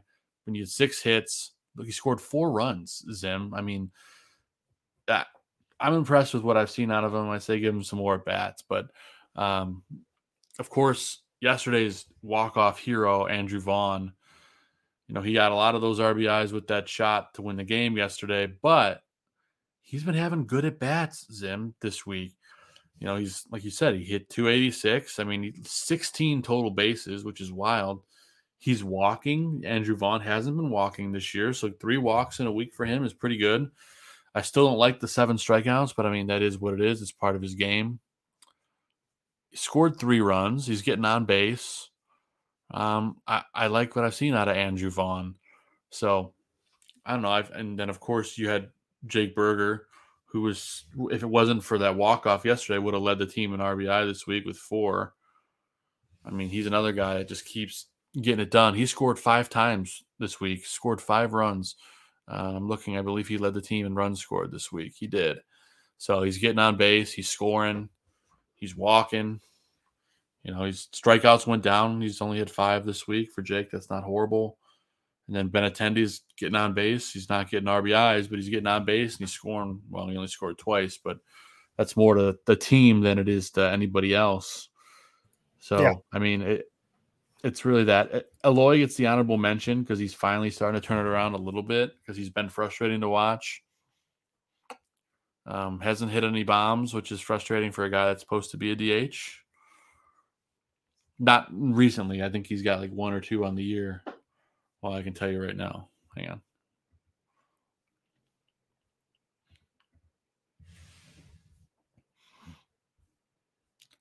Let's see where does Eloy fall on this list. He's got two. I was right. yeah, To, to the shock of no one, Luis Rob or Jake Burger leads the team in home Well, runs. yeah. So it's been wild. no, man. I mean, Uh, Jake, Jake's been on a freaking tear, man. His his maximum exit velocity is in the top one percent of the league this year, which I believe he has the hardest hit ball in all of baseball this season. You know his what is this expanded slugging percentage, something like that, is in the top percentage of the league. His hard hit percentage is in the top 8% of the league. I mean, the guy is he's hitting the piss out of the ball. I mean, on his home runs so far this season, all the home runs he's hit, which there's seven of them, so that's a significant size. Yeah. Only one of them has left his bat at under to, under 100 miles an hour. And it was Yeah, I at mean- 96 miles an hour. He's just making crazy contact, man. He's The been guy's- fantastic. He's hitting it well. He's the lone bright spot on this team at the plate right now. He's got uh he's got a WAR of 0.5, which has more than doubled his career WAR so far this season. Yeah. His like that's that just tells you how good he's played so far. Um like you said, he's probably the MVP of this team. And frankly, if he was on a better team, he'd probably be getting consideration for MVP of the league.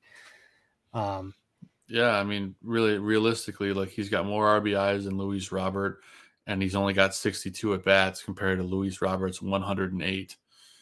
Um, he's got the higher WAR because his defense has been good, and he's you know he's been clutch sometimes, Robert. But I don't know. I'd take Jake Burger right now, maybe because he's the the man of the people, the That's and he's a friend of the show. I'm I'm a little partial towards him, obviously, but, like uh, it's easy to be partial towards him right now, you know?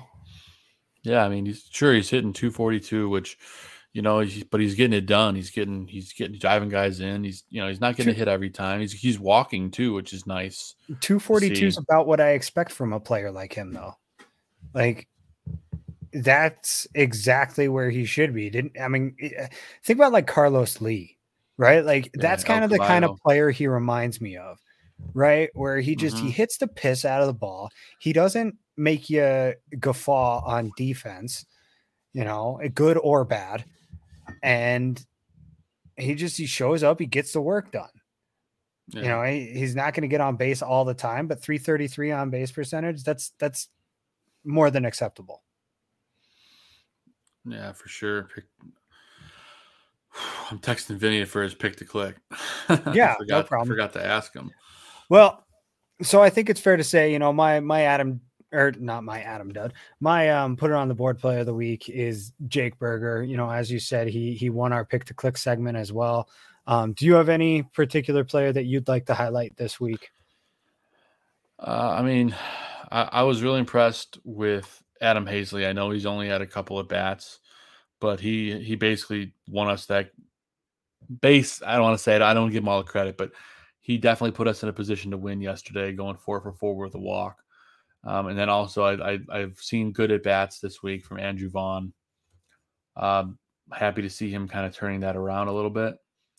He, if he, if this team wants to win, Andrew Vaughn needs to hit and he needs to hit dingers. So it's about time he started doing that. So uh, I'll go. I'll go with Vaughn, but obviously my pick would have been Burger as well because he's just he's just getting it done. So Yeah.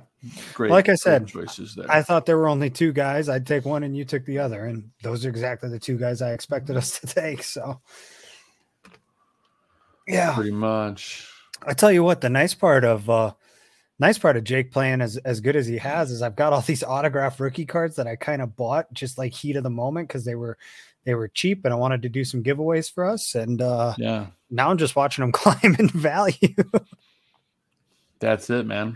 I'm, you know, and and and I'm I'm involved with a, a a youth fair in the area near near my house in Michigan, the Berrien County Youth Fair, and I reached out to Ashlyn, and she's going to send a signed ball for. uh We're going to do a silent auction uh, fundraiser here coming up. Uh, I think it's in early June, so they were kind enough to donate a, a signed ball. That's going to be pretty cool. So That's awesome.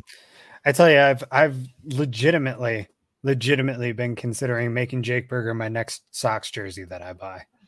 yeah, uh, I, mean, I want to do that myself, and then I'm like, I know I'm going to buy it, and then they're going to trade him. That's what happens every time I buy a jersey. right? But regardless, he's a good dude, and he's going to go on and have a great career somewhere. If, if it's not here, um, so I, I don't really mind it. And plus, people just think you're hungry. You know, Yeah.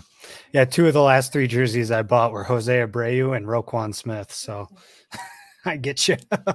I have an Eloy Jimenez jersey, but I'm, you know, that could get, he could get traded too. So Yeah. you never know. It could happen with anybody. But um, highlighting the week coming up is what we call White Sox Weekly.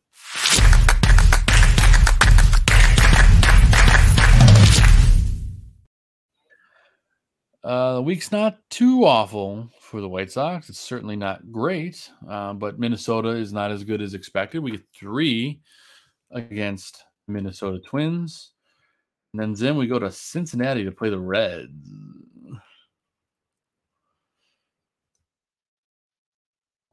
I am pulling up uh, the probable pitchers in the background. Sorry, I didn't realize that. Yeah. No, no problem. And uh, I, I know I'm not going to share it because every time I share it, they, they don't have that many. See, it's all TBD. It's so weird. So tomorrow Yeah. we. It's been that way quite a bit lately. Then of course you got Cease going on Wednesday. Uh, you got Lucas Giolito going on Thursday, which is funny is they know who's starting for the Twins on Thursday, but they don't know who's starting on Wednesday. Right. Weird.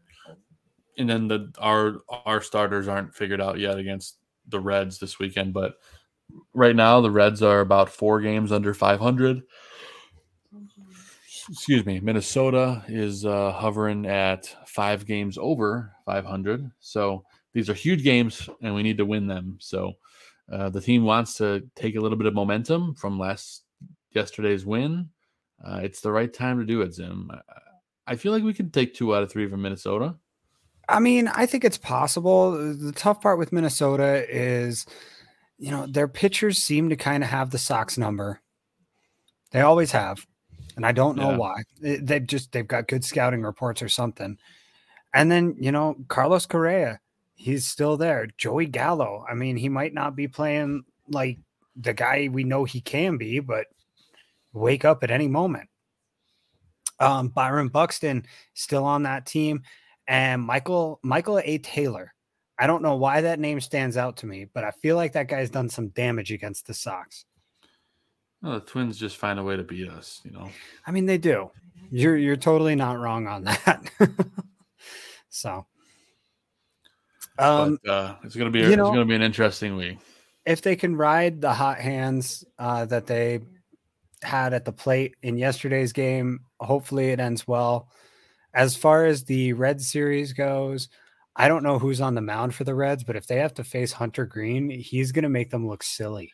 They're the playing. the They're, White face, they're facing Hunter Greene on Friday. Yes. Yeah. are. Yeah, he's going to make them look silly the way the way that the Sox like to chase pitches and the way that he throws the ball. eh, He he's going to look very very good, I think. They should And- bench. They should bench Luis on Friday for sure.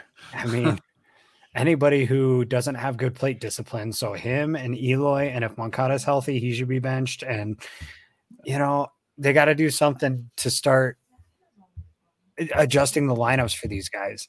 You know, By the way, Zim, that fr- real quick, that Friday game is on Apple TV because it's Friday night baseball. Just FYI. gross. That's awful. So sorry to everybody in advance that won't get to watch that. You know, in the field, they they don't have anybody like super scary. Um, that No. Reds that is, you know, eh, but but their pitching is good. Their pitching is so much better than the White Sox, and that's all it takes uh, to beat this team right now. So Yep, it doesn't take much, but anyway, we'll see what happens. um, diving into this week's picks to click. Zim won last week, so let's see what we're gonna do this week.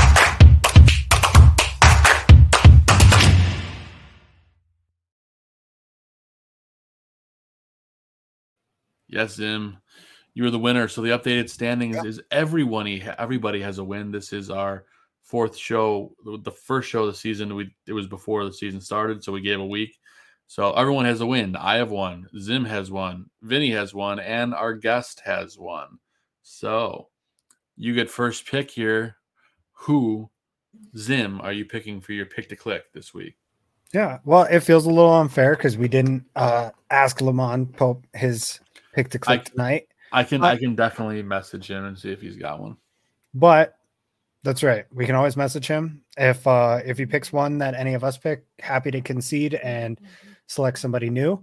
Um, but I, I'm riding the hot hand as far as this goes. Jake Burger's been hitting the piss out of the ball. He just won me, you know, a pick to click. I, I'm, I'm And I won the week before with him. Yeah. Yeah, yeah. He he seems to be the guy to pick this year. You know, a, a few years ago it was Luis Robert. Last year it was Dylan Cease. If there's anybody that you can just pick and ride, eh, that's I- I mean that's the play to win this segment, right? And So- PZ PZ points out Twins pitchers aren't very healthy, and it seems like a good weekend, a good week for Jake Burger to hit some bombs. I would be totally okay with that. So yeah, ride the hot hand. Jake Burger, new dad. Uh, Love the guy. He he he and I have gotten on well both times he's come on the show. So I, I root for him every day, whether he's my pick to click or not. But this week I'm rooting a little extra hard because he is my pick to click. I like it, man. I like it a lot. And I reached out to our our friend Vinny, who's covering the New Jersey Devils right now, who are still up 2-0, by the way. Uh, he is going to go with Andrew Vaughn this week, who you know had the big walk off yesterday. So uh, that's a good choice, Vin. That was who I was thinking about taking, but it's all right. I, I give it to you because you know I picked Luis last week. I couldn't have anyone. I couldn't have picked a worse player for my pick to click last week. Um, and then for me, uh, man, what do I want to do with my pick to click this week? You know, I'm gonna. Hmm. What do I want to do? You know what? I'm gonna take Tim Anderson. Take- Take Tim Anderson in his All right. return to the lineup. Feel like he can come back energized, and uh, If anybody can, it's him. Yeah. So I, I like my chances with TA. Uh, I keep, he's been the forgotten guy because he's been out for a hot minute, but Mhm. when he when he's in, he's he gets hits. So I'd say uh sneaky guy to watch might be Yasmani Grandal. He might still need another week or two, but he's such a hot and cold guy. Um, and he's been cold for about two, two and a half weeks now. I think it might be time for him to to awaken. I like your thoughts there, Zim. But as I've talked about in years past, one thing with Grandal in particular, you, you see it with a lot of hitters, but him especially, right before he gets hot, he'll start taking a bunch of walks because he starts seeing the ball really, really well. So the moment you see that walk total start to tick up for him, grab him and pick the click. That's my free tip to you, sir. Vinny, if you listen back to this, it's a free tip to you as well. But uh, frankly, I think Vinny's going to be the guy to beat this year. So that's why I'm telling you, Joe.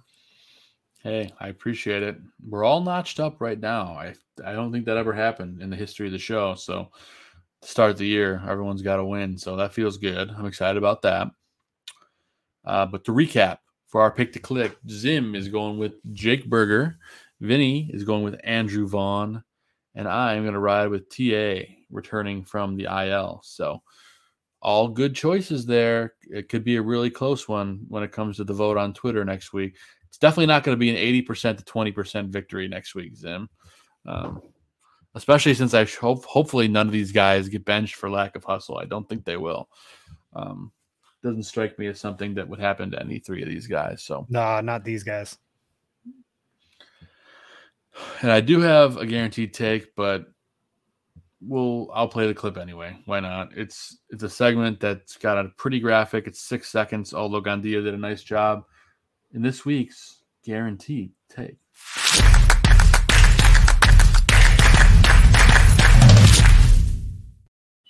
Uh, the Luis Robert hate was strong within me this week, Zim, as you're aware.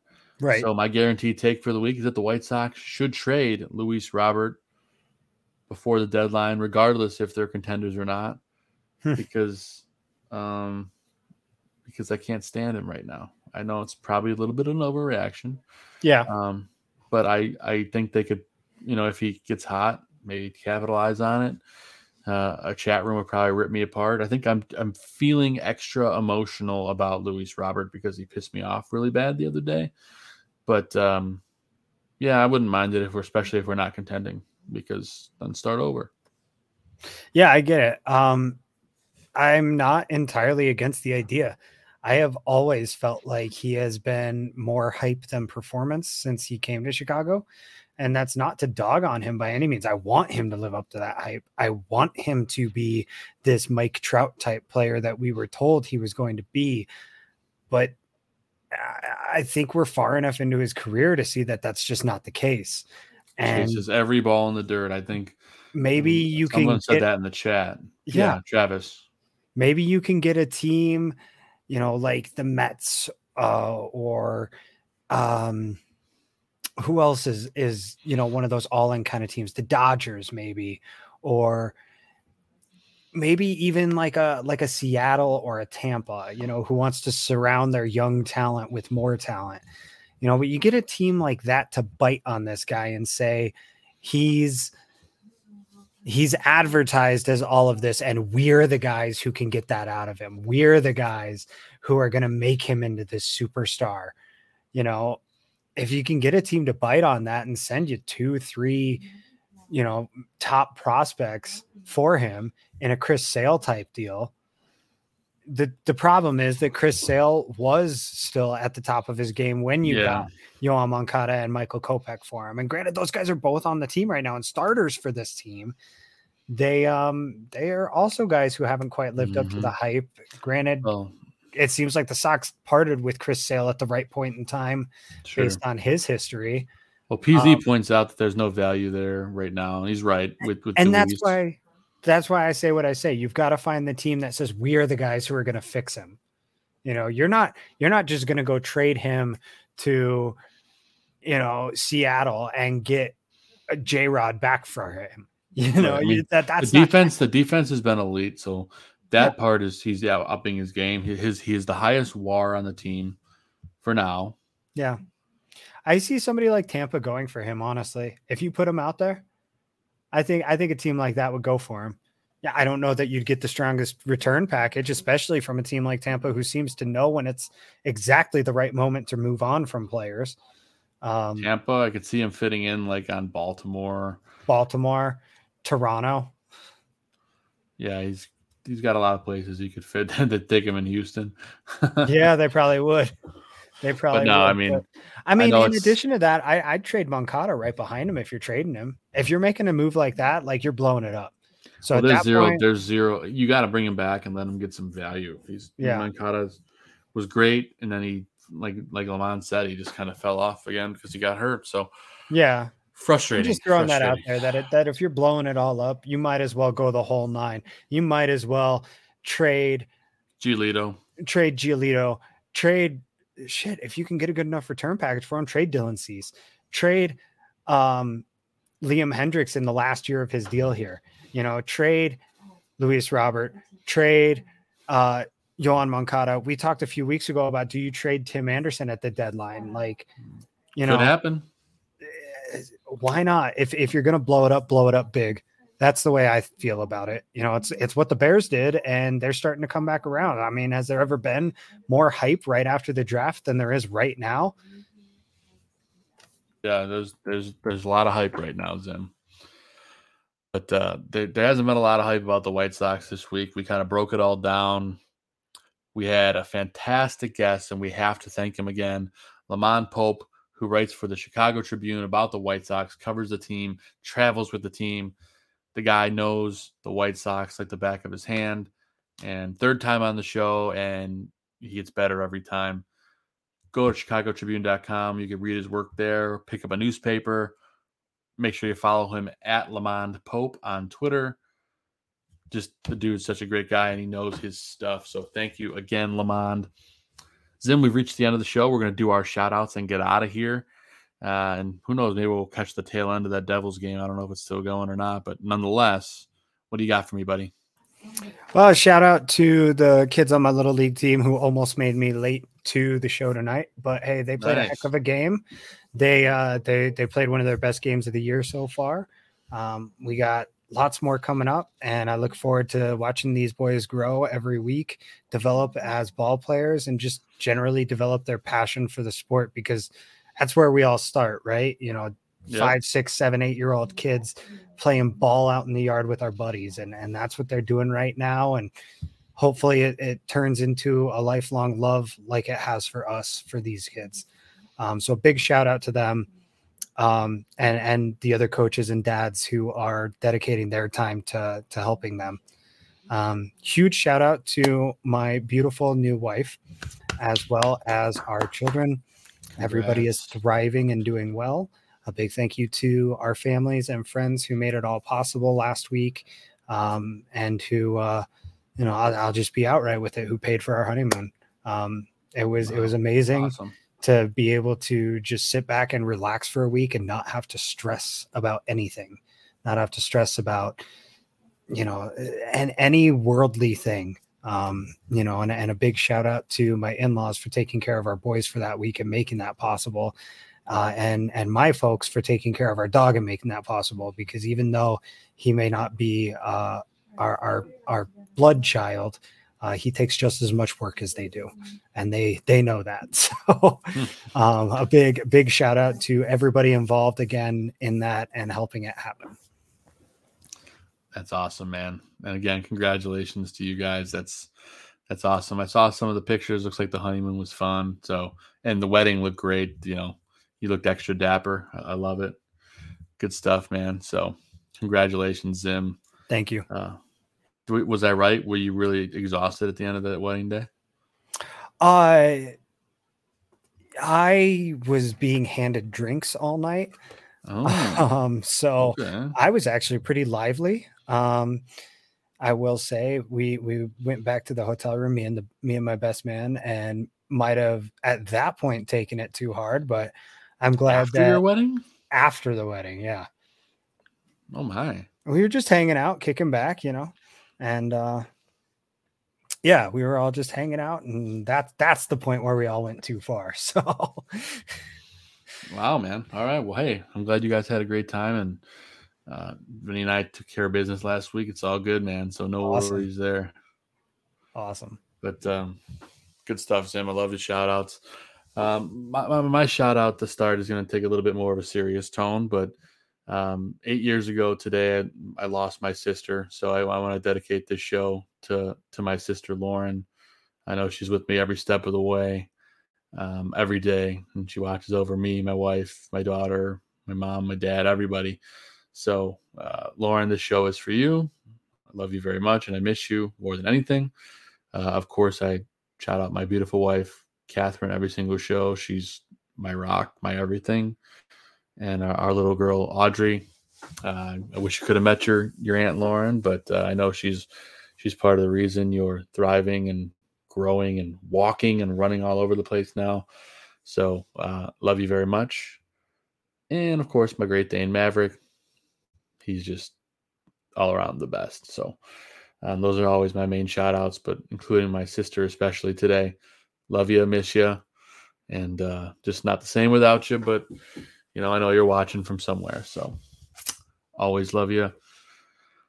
And you know, getting off that, of course, uh, a huge shout out to Aldo Gandia, the man who lets us do this every single week on this network and gives us the platform.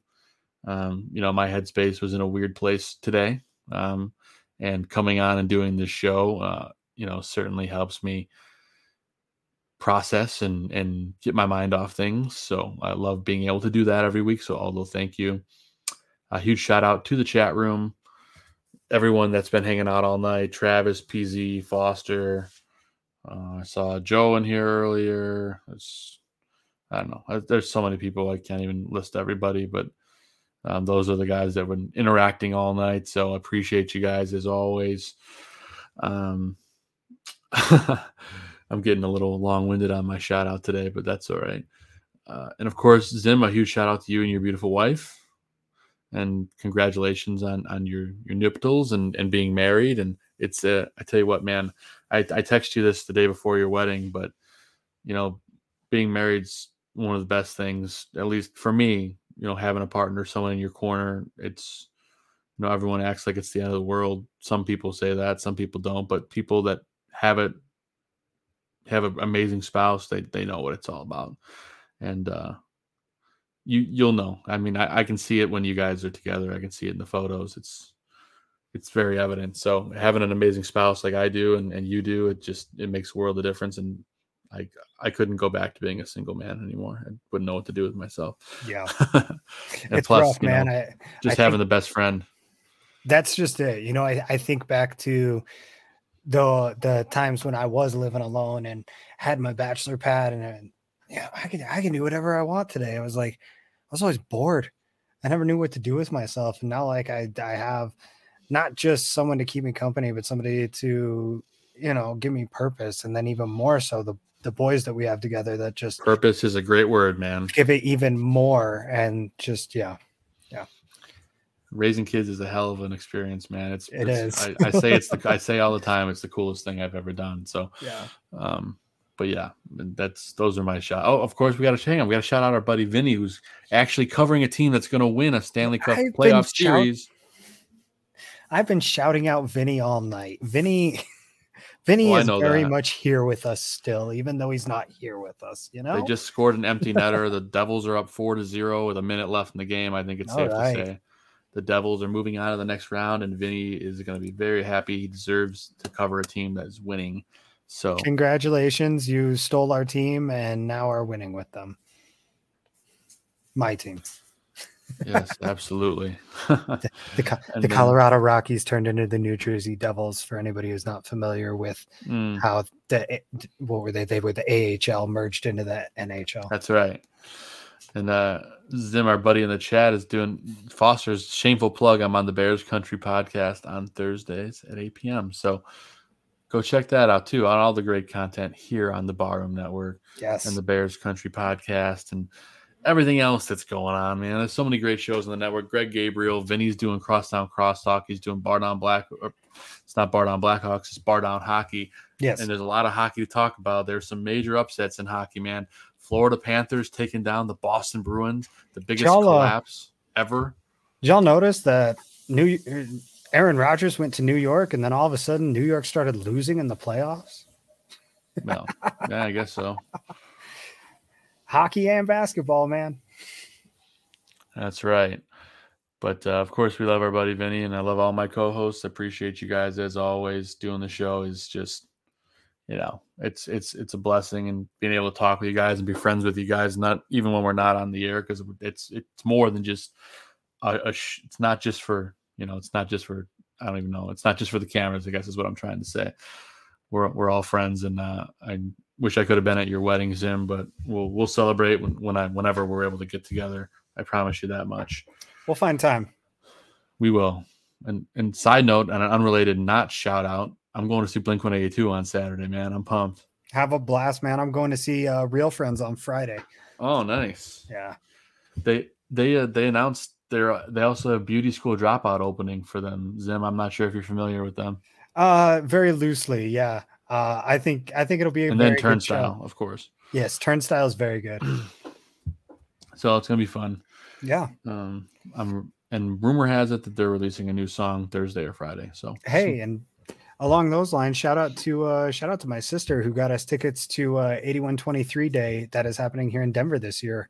Um, which is uh the Maine's record label slash something or another. I don't remember exactly what it is. Regardless, the Maine is coming through in uh August with uh, Real Friends and Knuckle Puck again, who are two of my favorite bands and my sister's Yeah. favorite band. So Love exciting that we get to celebrate in that way. Yeah, man, that's what it's all about, man. And you know, just getting back out there, going to shows again. Life is good. I haven't been to a rock show in a hot minute, so I'm, I'm pumped up about that. Enjoy it, man. The first one back is weird though. Yeah, uh, I'm not even in the pit. I'm in the seats, but Okay. Yeah, regardless, it'll be weird. I tell you that going two years without going to live events and then uh, going to a concert as my first big event back was uh was weird. At least you've been to a few other things. this is true, but nonetheless, uh, looking forward to that, and maybe maybe we'll get a turnaround this week in White Sox baseball. We'll see. It starts tomorrow with the Twins. Uh, again, last minute shout out again to our guest LaMond Pope from the Chicago Tribune. Read his content, follow him on Twitter. The dude just knows everything about baseball and the White Sox like the back of his hand. With that said, Zim, we're going to get out of here. Uh, we're going to cut the show at an hour and 45. And we'll see everybody next week. And maybe Vinny will be back. Maybe he won't. Either way, they're, they're still alive, the Devils. But uh, for the South Burbs Hitmen, I'm Joe Mandel. That's Steven Zim Zimmerman. And Vinny Parisi is covering a winning team. So we will see you guys next week. As always, Let's go, White Sox.